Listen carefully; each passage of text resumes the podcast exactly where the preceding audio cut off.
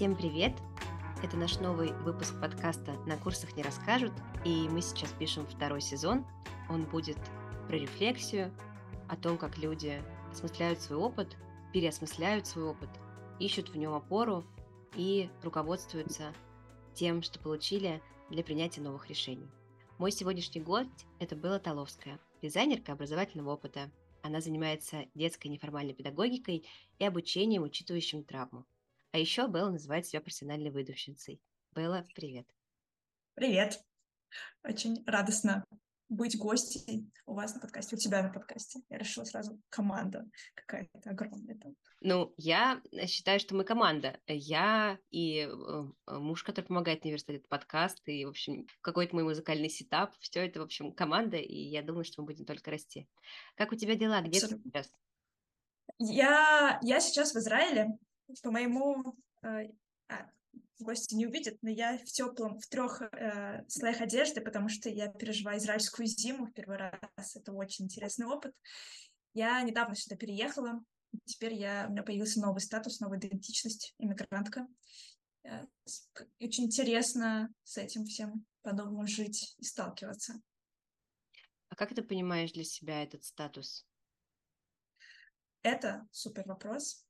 Тем более, что в Израиле любят говорить репатрианты, а еще любят использовать и ивритское слово «олахдаша» или «олехадаш», если в мужском роде, потому что сюда чаще всего приезжают люди с еврейскими корнями, и недавно, совсем недавно я обсуждала этот вопрос про статус идентичности мигрантки.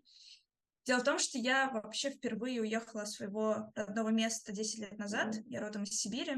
И я еще в университете переехала, потом переехала со всеми из Сибири в Москву. И поэтому у меня какой-то этот статус уезжающий из родины уже давно есть. Я недавно думала о том, что этот процесс горевания по своему родному дому, видимо, я пережила еще тогда, когда уехала из Сибири. Это какая-то для меня очень важная часть моей жизни. А сейчас у меня действительно больше история не, не столько про эмиграцию, в смысле, про то, откуда я уехала, сколько про иммиграцию и репатриацию, потому что я долгое время провела в еврейской диаспоре. Мои родители познакомились, когда моя мама пошла учить иврит. Мои родители работали все время в разных еврейских организациях. И только последние годы я как-то не особо сталкивалась с своей еврейской идентичностью, была занята работой и жизнью. И сейчас переезд в Израиль для меня очень сильно связан с моим возвращением, скорее, чем с уездом, возвращением к чему-то очень родному. Я впервые в стране нахожусь, в которой празднуют те же праздники, что и я. И это очень новое для меня, оказывается, ощущение, к которому я не была готова. Например, сейчас заканчивается, пока мы записываемся, сегодня последний день Хануки, это такой зимний еврейский праздник, праздник света, и я всю, всю жизнь его праздновала, и обычно, ну вот, мы семьей празднуем. Все готовятся к Новому году вокруг тебя в России, это очень понятно и нормально. И казалось для меня удивительно прекрасным сюрреалистичным и приятным, когда все вокруг празднуют Ханку, и везде стоят подсвечники, специальные ханки. Очень тепло от этого. Звучит очень э, э, по-семейному, очень уютно, очень э, как будто бы ты там, где тебе хорошо. Я, знаешь, думая о том, как выбрать тему нового сезона, опиралась, конечно же, на собственный контекст в основном и думала так, что мне поможет в ближайшие январе, феврале, когда мне предстоит найти новый дом и осознать, что такое дом, что мне поможет, на что я смогу опереться. И, конечно, люди — это всегда номер один в моем списке, и истории людей, которые могут вдохновить, которые могут помочь чуть-чуть, э, на самом деле, стать ближе к себе через то, чтобы услышать, как другие становятся ближе к себе. И в твоей истории этого очень много. Скажи, пожалуйста, для тебя осмысление этого процесса, этих, этих изменений, это какой-то отдельно выделенный процесс? То есть есть ли какой-то ритуал по тому, как ты да, занимаешься осмыслением происходящего? Или у тебя это системная, встроенная такая компетенция быть рефлексивным человеком всегда? Честно говоря, это какая-то очень неотъемлемая часть меня. Иногда я даже слишком сильно в это закатываюсь, что тоже не очень хорошо, потому что важно иногда выплывать из-за глубины пучин своих мыслей, переживаний, чувств и пожить, собственно, и повзаимодействовать с разными людьми. Я, как, наверное, многие сейчас, у меня есть психотерапевтка, и я нахожусь в психотерапии. Мне очень нравится фраза, которую иногда говорит э, психотерапевтка моя, что на самом деле все важное происходит не на сессии, а между сессиями, э, пока ты ходишь, думаешь, э, а может даже не думаешь, а просто вдруг сталкиваешься с этим. И у меня точно происходит именно так. И ну, обычно как-то встроено в мою жизнь, но есть какие-то небольшие точки в неделе, когда я даю себе специальное пространство поделать, планирование недели, сессия, дневник, иногда я веду личный дневник, это очень помогает. Ой, я тебе по-доброму завидую. У меня есть дневник оптимизма, и если его открыть, то там за полгода, ну, наверное, заметок 20. То есть я пишу это раз в 20 дней, и я поняла, что я пишу туда чаще, когда все было супер хорошо. А вообще-то мне кажется, что эта история про немножко другое, про возможность найти в таком темном дне какой-то свет, да, и что-то хорошее, что ты хочешь mm-hmm. запомнить. Вот, мне кажется, я неправильно веду этот дневник, неправильно использую эту методологию. Мне кажется иногда, что в таких э, штуках главное неправильная или неправильная безопасность. Я, например, специально реже веду свой дневник личный, потому что если я сильно в него погружаюсь, я слишком сильно погружаюсь в себя. И мне важно, наоборот, иногда выходить за пределы своей головушки. Поэтому я не очень верю в то, что у таких очень интимных и близких опытов есть правильный или неправильный способ. Скорее, как тебе комфортно и как тебе безопасно, главное.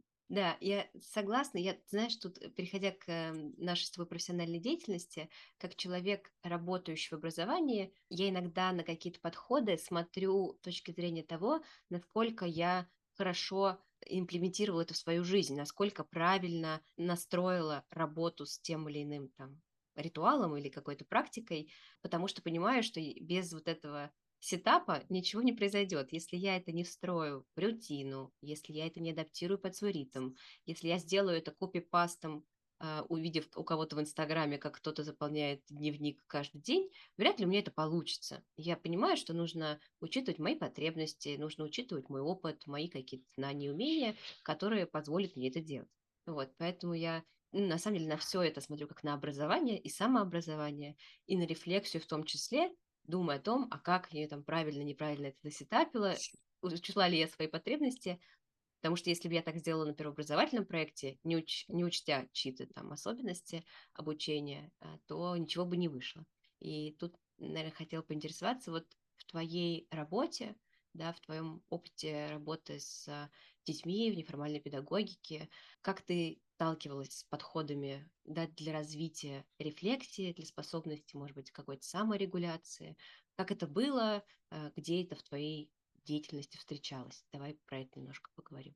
Я пока думала, опять же, как и между сессиями, пока я думала про подкаст, про запись, поняла, что это везде примерно встречалось. Я начала с, когда вообще пришла в педагогику, я училась в первую очередь еврейской неформальной педагогике, много это прозвучит сегодня, и на самом-то деле это очень конкретно в России, не везде, но конкретно в России, на постсоветском пространстве, это очень сильно основанная на гуманистических ценностях, это гуманистическая педагогика на самом деле, просто с примесями еврейской истории часто. Э, я слишком упрощаю, но скажем так. И в гуманистической педагогике очень важно, конечно, состояние человека на самом деле и ведущего педагога, и участника, чаще всего в моем случае ребенка, но в целом участника. Одни из первых уроков, одни из первых навыков, которые я получила как человек, занимающийся педагогикой, это про сочувствие, э, про то, чтобы думать, что происходит сейчас с человеком на моем занятии. И для этого невозможно было с этим справиться без рефлексии, без какого-то осмысления, что я делаю и как мои действия на занятии, как я его веду, как я его строю, как его планирую, э, что я могу сделать потом лучше, как это все скажется на состоянии, на состоянии моего участника, а также на знаниях, навыках, которые он приобретает. Все-таки я делаю занятия не просто, чтобы ему или ей хорошо было, чтобы там что-то произошло, какое-то изменение внутреннее. И в этом плане с самого начала все время это где-то витало, то в том, как я строю вообще образовательный процесс, затем в том, чему я учу людей. Потому что когда, к тому моменту, когда я пришла в фонд «Шалаш», еще расскажу про него, стало понятно, что это очень очень тонкие, интересные вопросы, как развивать у других людей настолько глубинный, настолько тонкий навык рефлексии, потому что там есть очень много важных границ про то, как не, не свалиться вот в эту излишнюю рефлексивность, как не свалиться в какое-то чувство вины и уничтожения, что я что-то не так делаю, и при этом находить, находить в рефлексии возможности по-другому себя начать вести, замечать, как я классно что-то делаю, и замечать, как что-то не получается. И это интересный и сложный процесс, который и в себе ты сложно развить, а у других еще более интересно и сложно. Я сразу вспомнила обучение в SkyPro IT-профессии, который мы делали. Там был курс, кажется, это был Java или аналитик данных. В общем, мы ставили рефлексию как э, завершающий этап каждой недели для того, чтобы ученики могли как-то заметить, что они вообще-то куда-то прирастают, потому что когда ты учишься с нуля, ощущение успешности очень важно, а ее очень сложно создать для тех, кто учится редко. И у нас был какой-то, мне кажется, прям даже открытый диалог с учениками, которые говорили, я пришел сюда учиться. Вы мне какие-то тут вот э, Q&A-сессии, какие-то рефлексивные шкалы, это э, целеполагание. Мы зачем на это тратим время? Я пришел учиться, я знаю, что мне нужно, я буду учиться.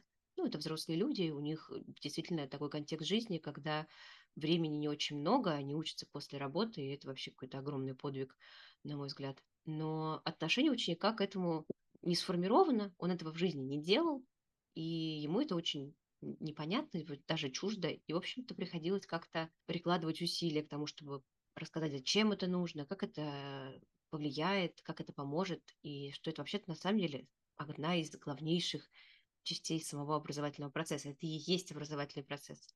Но на это потребовалось какое-то количество сил и времени, и самое главное понимание, на каком языке говорить с этими людьми, потому что это мы как бы приходим со своими терминами в их жизнь, и наша задача объяснить им, как это работает. Можешь поделиться какой-то такой историей, как это было у тебя? Приходилось ли тебе э, находить нужные слова для того, чтобы объяснить, например, детям, да, что такое рефлексия и зачем она нужна? Ты когда еще рассказывала про взрослых, я как раз много думала о том, что иногда взрослым, взрослых еще сложнее учить рефлексии, потому что к моменту, когда мы уже взрослые, мы привыкли быть в какой-то экспертной позиции. Даже если я пришла учиться, я все равно пришла учиться как взрослый человек, у которого уже есть много своих э, контекстов и опытов, и рефлексия вообще просит от тебя отказаться от экспертной позиции немножко и позволить себе ошибаться, позволить критически относиться к себе. Это очень сложно. Но если говорить про детей, я думала много про то, как мы будем, например, развивать рефлексию у детей в шалаше.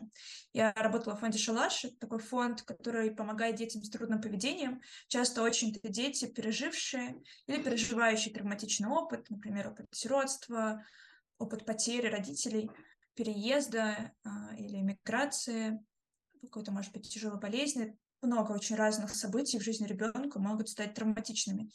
И здесь мне было важно несколько вещей. А, мы уже много сейчас говорим про рефлексию. Я бы, наверное, даже остановилась на том, что рефлексия — это же очень сложный многосоставный навык. Он требует большого количества когнитивных операций и еще каких-то установок, даже ценностей. Это про то, чтобы я остановилась, осмыслила, проанализировала, что я делаю, и в каком-то идеальном мире поменяла потом свои действия или свои поступки, может быть, улучшила это.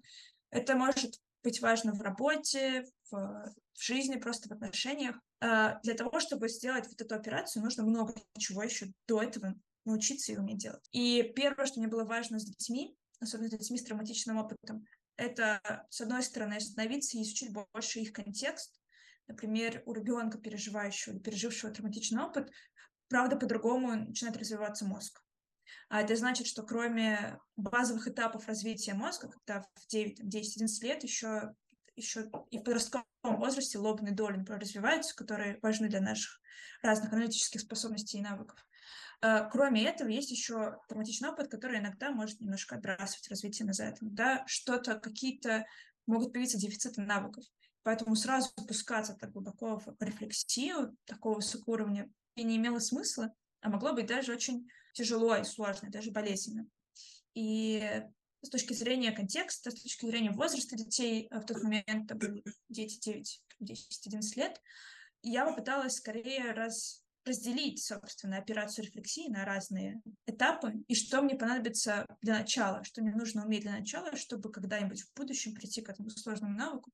И стало понятно, что в первую очередь, это, кстати, то, что ты упоминала раньше, саморегуляция, эмоциональный интеллект, какие-то очень относительно базовые навыки того, чтобы заметить, как я себя чувствую, какие у меня сейчас ощущения, что у меня вызывает такие ощущения. Если я сейчас поиграю, мне будет весело или грустно. А как я себя чувствовал до игры? В общем, распознавание своих эмоций, ощущений, а желательно еще и распознавание того, что влияет на мои эмоции и ощущения. И начинали мы с этого в очень многих занятиях. Это одна часть про развитие рефлексии детей. Начинается с чего-то очень базового. Вторая часть — это про уход от абстракций. Когда мы сейчас с тобой даже говорили про рефлексию, мы очень про абстрактные вещи на самом деле говорили. И, опять же, возвращаясь к развитию мозга, это очень сложно э, ребенку до где-то до 11-12 лет говорить про какие-то сложные абстрактные вещи, а ребенку с травматичным опытом вдвойне сложно. И поэтому мы чаще опирались на какой-то понятный материальный опыт, например, поделки.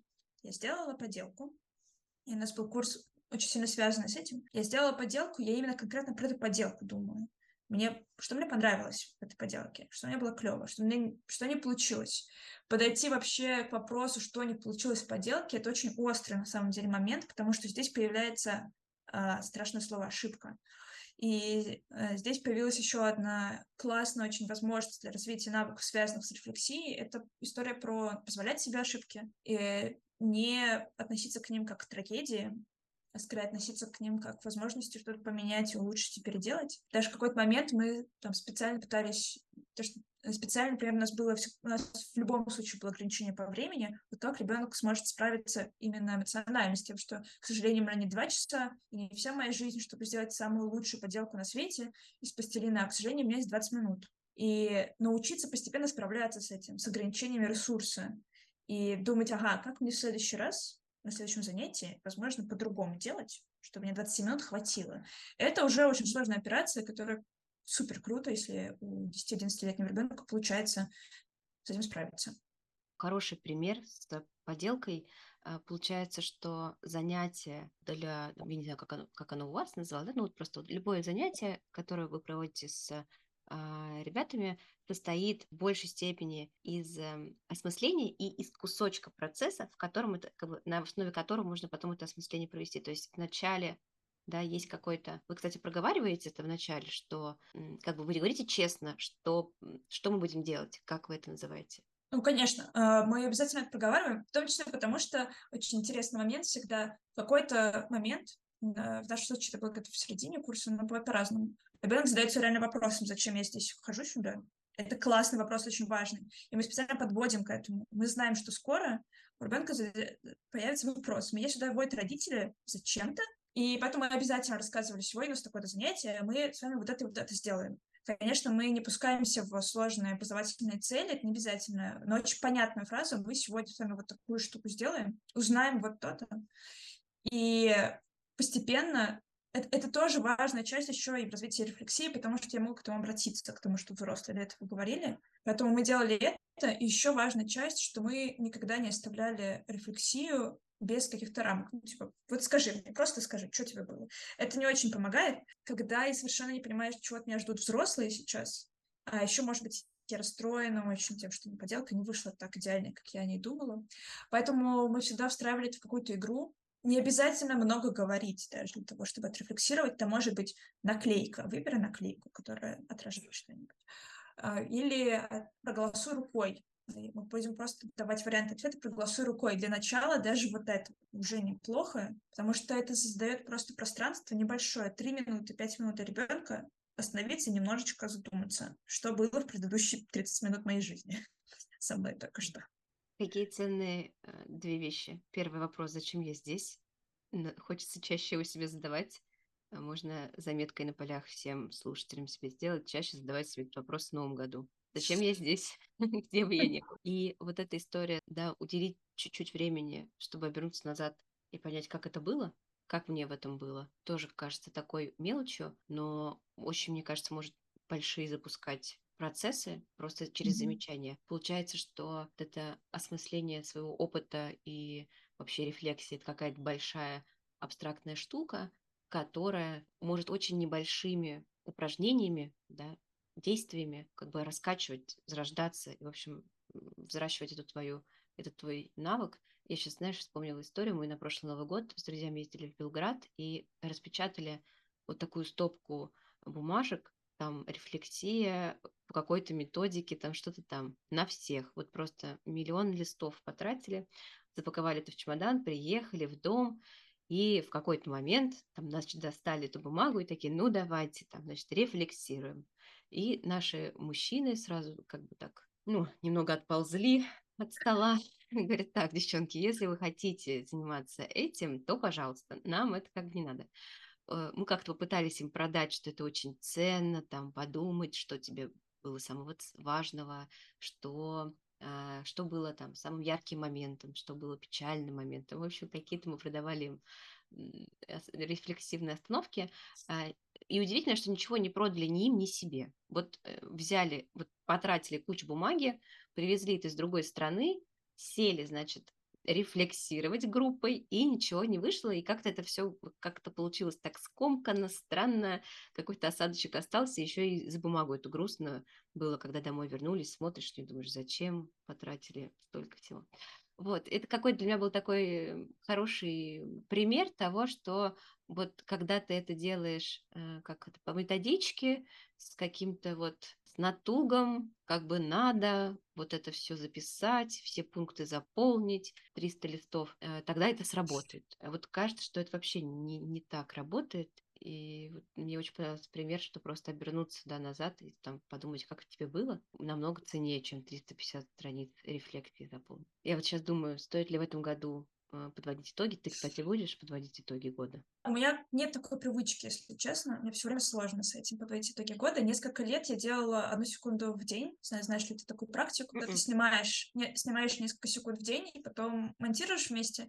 Это относительно популярно. Я ее узнала трудного а, классный чувак есть, очень помогала подвести итоги года на таком эмоциональном а, уровне, уровне впечатлений, потому что собираешь потом год, это, в идеальной мере это 365 секунд, мало когда мне это получалось, ну, 3 минуты хотя бы, и смотришь 31 декабря со всеми, люди видят себя, это волшебное ощущение. К сожалению, я в этом году совершенно забросила, и, может быть, что-то все-таки соберу. Это мой максимум.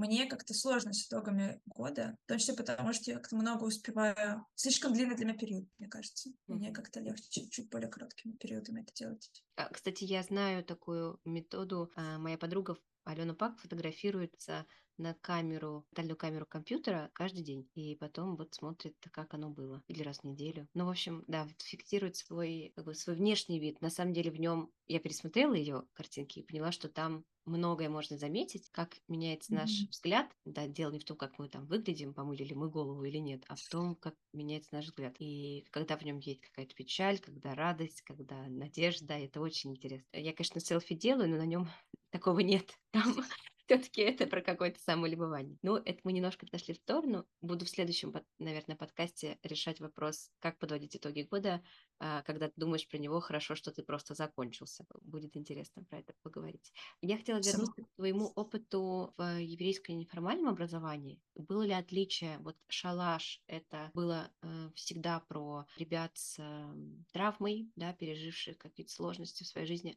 В еврейском неформальном образовании была ли схожая ситуация или все-таки там работала с э, какой-то другой ситуацией? Конкретно я работала в Сибири в такой организации, где мы часто делали лагеря, тогда это называлось, не знаю, кто еще использует этот термин, что называлось «Семьи в сложной социальной ситуации», кажется, это называлось тогда, конкретно в этом в этой организации. По-другому сейчас термины используются. Там что-то еще было семьи риска. Это, мне кажется, не очень аккуратная фраза, на самом деле не очень корректная. Но тогда это так называлось, но не только. Это, на самом деле, главная и основная фокус еврейского неформального образования лагерей детских. Конечно, дети с еврейскими корнями, неважно, насколько далекими, там главное какая-то связь. У меня было там много, кстати, относительно много ребят, даже из э, без еврейских э, корней. Э, и основная цель обычно этих лагерей была про идентичность. В целом это история про, наверное, многие диаспоры, это точно история про еврейскую диаспору, не потерять хоть какую-то, какую-то связь с народом. И это особенно сложно делать в постсоветских странах из-за, собственно, из-за опыта Советского Союза, в котором сложно было поддерживать какую угодно свою национальность, свои национальные традиции. И чаще всего были лагеря... То есть это было какое-то интересное очень совпадение. К тебе часто приезжают дети, во-первых, с кризисом идентичности. Например, папа мусульманин, мама еврейка. И это очень сложно, на самом деле, сложно переживать. Плюс еще и приезжают иногда из, из семей с каким-то сложным социальным контекстом. И все это вместе собирается, прекрасный коктейль, и вы планируете лагерь. Ты рассказывала до этого про опыт на Новый год, и я подумала как раз про еврейское неформальное образование, детские лагеря, и как мы пытались работать с рефлексией, когда еще не до конца, мне кажется, этого понимали. Это было до шалаша, задолго до шалаша, я только начинала вообще свою работу в педагогике, и в эм, еврейском лагере каждый вечер был фидбэк. Обычно в летних лагерях это еще называется свечкой. Почему-то мы называли это... Это важно. Почему мы называли это фидбэк, в смысле обратной связи. И мне кажется, что тогда, когда я была молодая и наивна, мне правда казалось, что я получу какую-то обратную связь от 10-летнего ребенка или 15-летнего ребенка от ла- про лагерь. Uh, максимум иногда, который мы получали, это нормально. Или котлета была вкусная, и мы искренне переживали, думали, что-то не так, что-то мы не то делаем. Uh, мы тут, я готовила занятия, и никто про него ничего не сказал вечером в лагере. И сейчас, когда я думаю, а в смысле, рефлексирую этот опыт, я как раз начала понимать, а, на самом деле, даже чуть раньше, когда я работала в Кавардак, э, когда я поехала работать даже в этом году опять в еврейский лагерь, уже со всем этим опытом за плечами, что, во-первых, очень важно понимать, для чего происходит этот вечерний ритуал. И все-таки для меня это, на самом-то деле это не была обратная связь, потому что детский лагерь — это огромная жизнь. У тебя с двух часов дня, когда было занятие, до 9-10 вечера, когда у тебя фидбэк, прошло полжизни. Действительно, столько всего произошло, ты не вспомнишь. Ну, правда, не вспомнишь занятие. Потом я думала, хорошо, наверное, это все-таки не про обратную связь, может быть, это про прочекать, как люди себя чувствуют, дети. Это тоже не совсем так, потому что вообще моя работа как вожатый мадрихи в случае еврейского неформального образования, вообще педагоги, педагога в летнем лагере, постоянно быть в курсе, как себя чувствуют дети об этом, в том числе моя работа. Мало что мне на самом деле скажет вечерний фидбэк, потому что вечерняя свечка, потому что ребенок уставший, фраза нормальная, мало что скажет. И сейчас, когда я работала в этом году уже в еврейском лагере, мы относились к вечернему фидбэку скорее как к истории про завершение дня. И это тоже, на самом деле, важная часть про рефлексию. Почему-то мне очень нравится это слово в английском языке closure. Ну, в целом, наверное, да, это завершение. Про то, чтобы было это ощущение закрытия, завершения дня, очень эмоционального. Летний лагерь всегда это очень эмоциональное э, событие. Столько всего может произойти, трагедии, счастий, все на свете может произойти за один э, день лагеря. И задача моя педагогическая на фидбэке, на самом деле никакого фидбэка не получить, а принести это, это ощущение завершения дня, выдохнуть немножко. Немножко для этого нужно взглянуть назад, но для этого действительно нужно хотя бы эти базовые навыки эмоциональной регуляции, эмоционального интеллекта заметить, как мне сейчас, как мне было с утра, что я был голоден, это вообще-то жутко важный навык-то. Что было с моим телом? Может быть, я не выспался или не выспалась, значит, надо поспать сегодня пораньше, лечь. И я сейчас отношусь к этому ритуалу вечернему именно так, к завершению. Опять же, эта история по те же три минуты оглянуться назад. И мы здесь тоже устраивали игры. А, в этом году это был лагерь 6-11 лет, в котором я работала. Это очень маленький возраст, чтобы какие-то глубокие размышления пускать про занятия и про этот день. Поэтому это обязательная история про... Иногда это может быть, кстати говоря, история на ночь, в смысле реально какая-то сказка на ночь. Что-то, что успокаивает, вводит в закрытие дня. Это может быть какая-то небольшая игра. Мы, например, делали небольшие игры, меняли немножко каждый день вопросы, чтобы по-разному ребята могли взглянуть на этот день. В этот раз увидеть самое веселое, в следующий раз увидеть, вспомнить самую вкусную еду из столовой, действительно. Почему бы и нет. И это для меня очень классный, в общем, опыт э, был переосмысление того, что свечка, как это не называть, это свечка, фидбэк, как угодно, это на самом деле про немножко другое. Я себя сейчас вспомнила на этой свечке. Я очень много была в лагерях, вообще тусовалась там.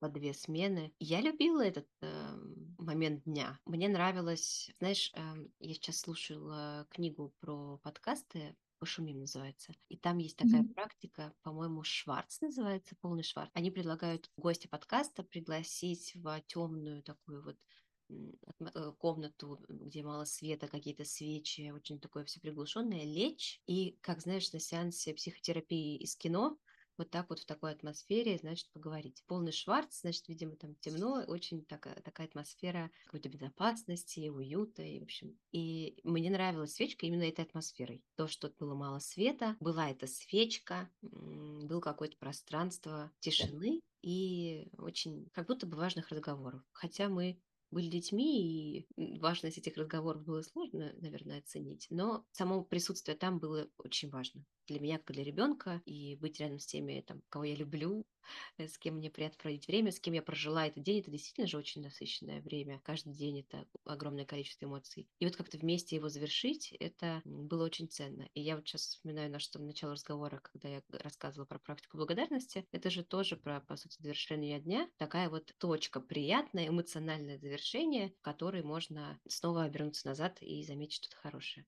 Стало очень... И мне кажется еще... Тепло. Да, ты так рассказывала, я вспомнила свои свечки, а, потому что я не только в еврейском лагере была, но еще, извини, что я перебила, я поняла вдруг, уже сейчас конкретно, в нашем разговоре, что чувство завершения — это очень важная часть рефлексии, и вообще кажется мне так, что у нас в культурном бэкграунде России очень мало ритуалов завершения, а это очень помогает закончить и работу, и отношения, много чего закончить, и рефлексия — это очень важно, это чувство завершения. Даже если мне дальше работать с проектом еще месяц, но я тогда могу хотя бы почувствовать, что этот этап завершен, есть в нем точка, и эта точка закончилась рефлексией чем-то еще. И это очень важные, связанные между собой вещи чувство завершения рефлексия очень выдает, и оно очень нужно. И не только в дне лагеря, но и в проекте рабочем, и в неделе рабочей или в году рабочем. Поэтому я с удовольствием, кстати, писала отчеты э, ежегодно, потому что для меня это было тоже про, на самом деле, про рефлексию и завершение я вот очень по ходу нашего разговора все больше уже хочу все-таки подводить какие-то итоги. Я точно буду делать не на 350 страницах, а, как в прошлом году, но какую-то, в общем, очень хочется, на самом деле, под это какое-то выделить свое пространство, даже организовать себе некий какой-то ритуал. Вот я сейчас э, на Новый год буду у моря и думаю, что мне стоит пойти там где-то сесть э, на песке, чуть-чуть продумать про год, без бумаги, без листка, mm-hmm. может быть, без выписывания 15 пунктов хорошего и плохого, а просто подумать о том, как это было и что этот год дал, потому что он точно многое э, забрал, он точно многое нам дал, и как-то было бы, знаешь, отношению к самому себе,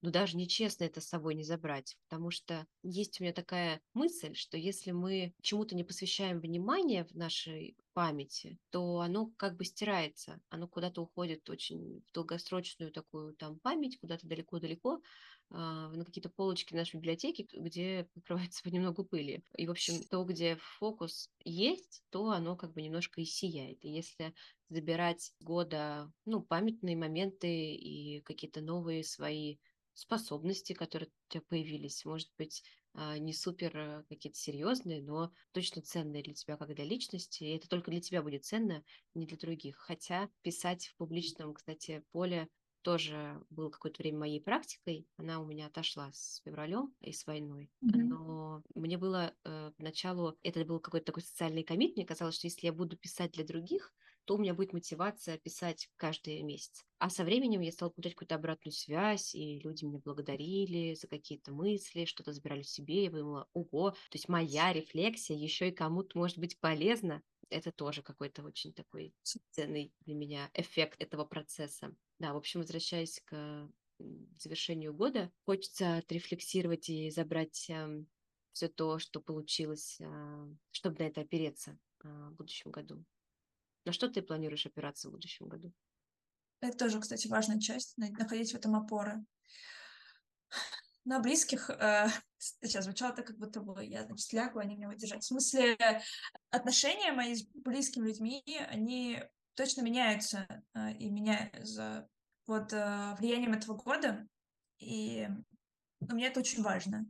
И разговоры, которые происходят э, оказалось вообще не, необычно сложным, удивительным процессом рефлексировать не про себя, а вместе выходить с кем-то на этот процесс про отношения дружеские, романтические, родительские, детско-родительские, какие угодно, если другая сторона готова к этому.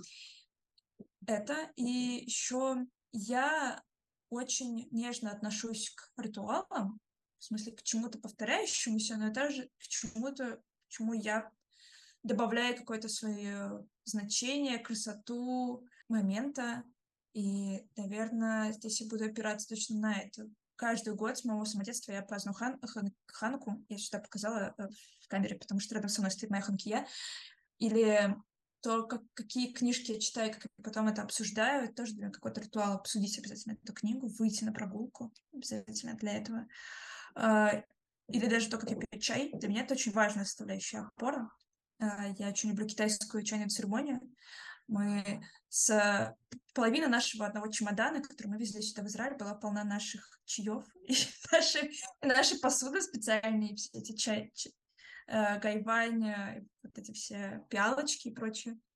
И это была очень принципиальная позиция нас обоих, меня и моего партнера, все это перевести. И мы только здесь уже в Израиле что-то разбили. В чемодане мы ничего не разбили. И это точно мои опоры, что-то повторяющееся. А, кстати, возвращаясь к травматичному опыту, это всегда, на самом деле, очень поддерживающая вещь. И для ребенка с травматичным опытом, на самом деле, для взрослого тоже. Какие-то рутины, которые остаются в жизни, несмотря ни на что.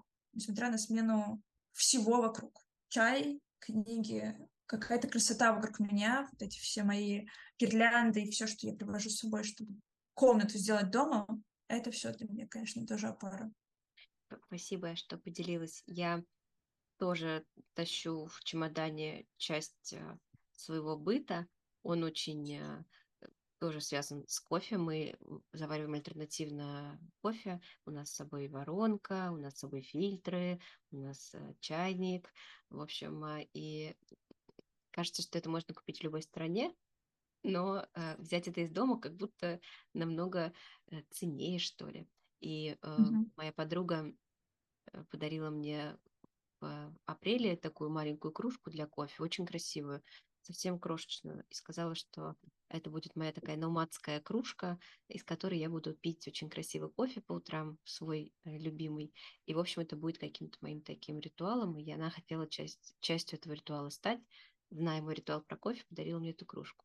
И очень символично мы вот приехали к ней позавчера сюда, в Барселону, и эта кружка у меня в чемодане разбилась. И на, раскололась просто на две части. Я подошла к Юле и спросила, Юль, как ты думаешь, что это значит? Вот моя номадская кофейная кружка, она разбита.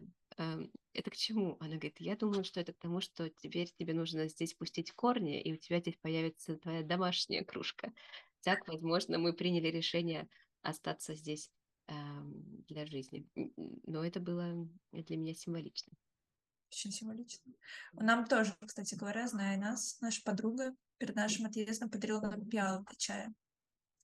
Потому что, опять же, зная, что нам это так ценно и важно, и теперь мы пиал, сделанных руками, знаешь, вот эти, которые неровные, и ты прям можешь в них увидеть прикосновение человека.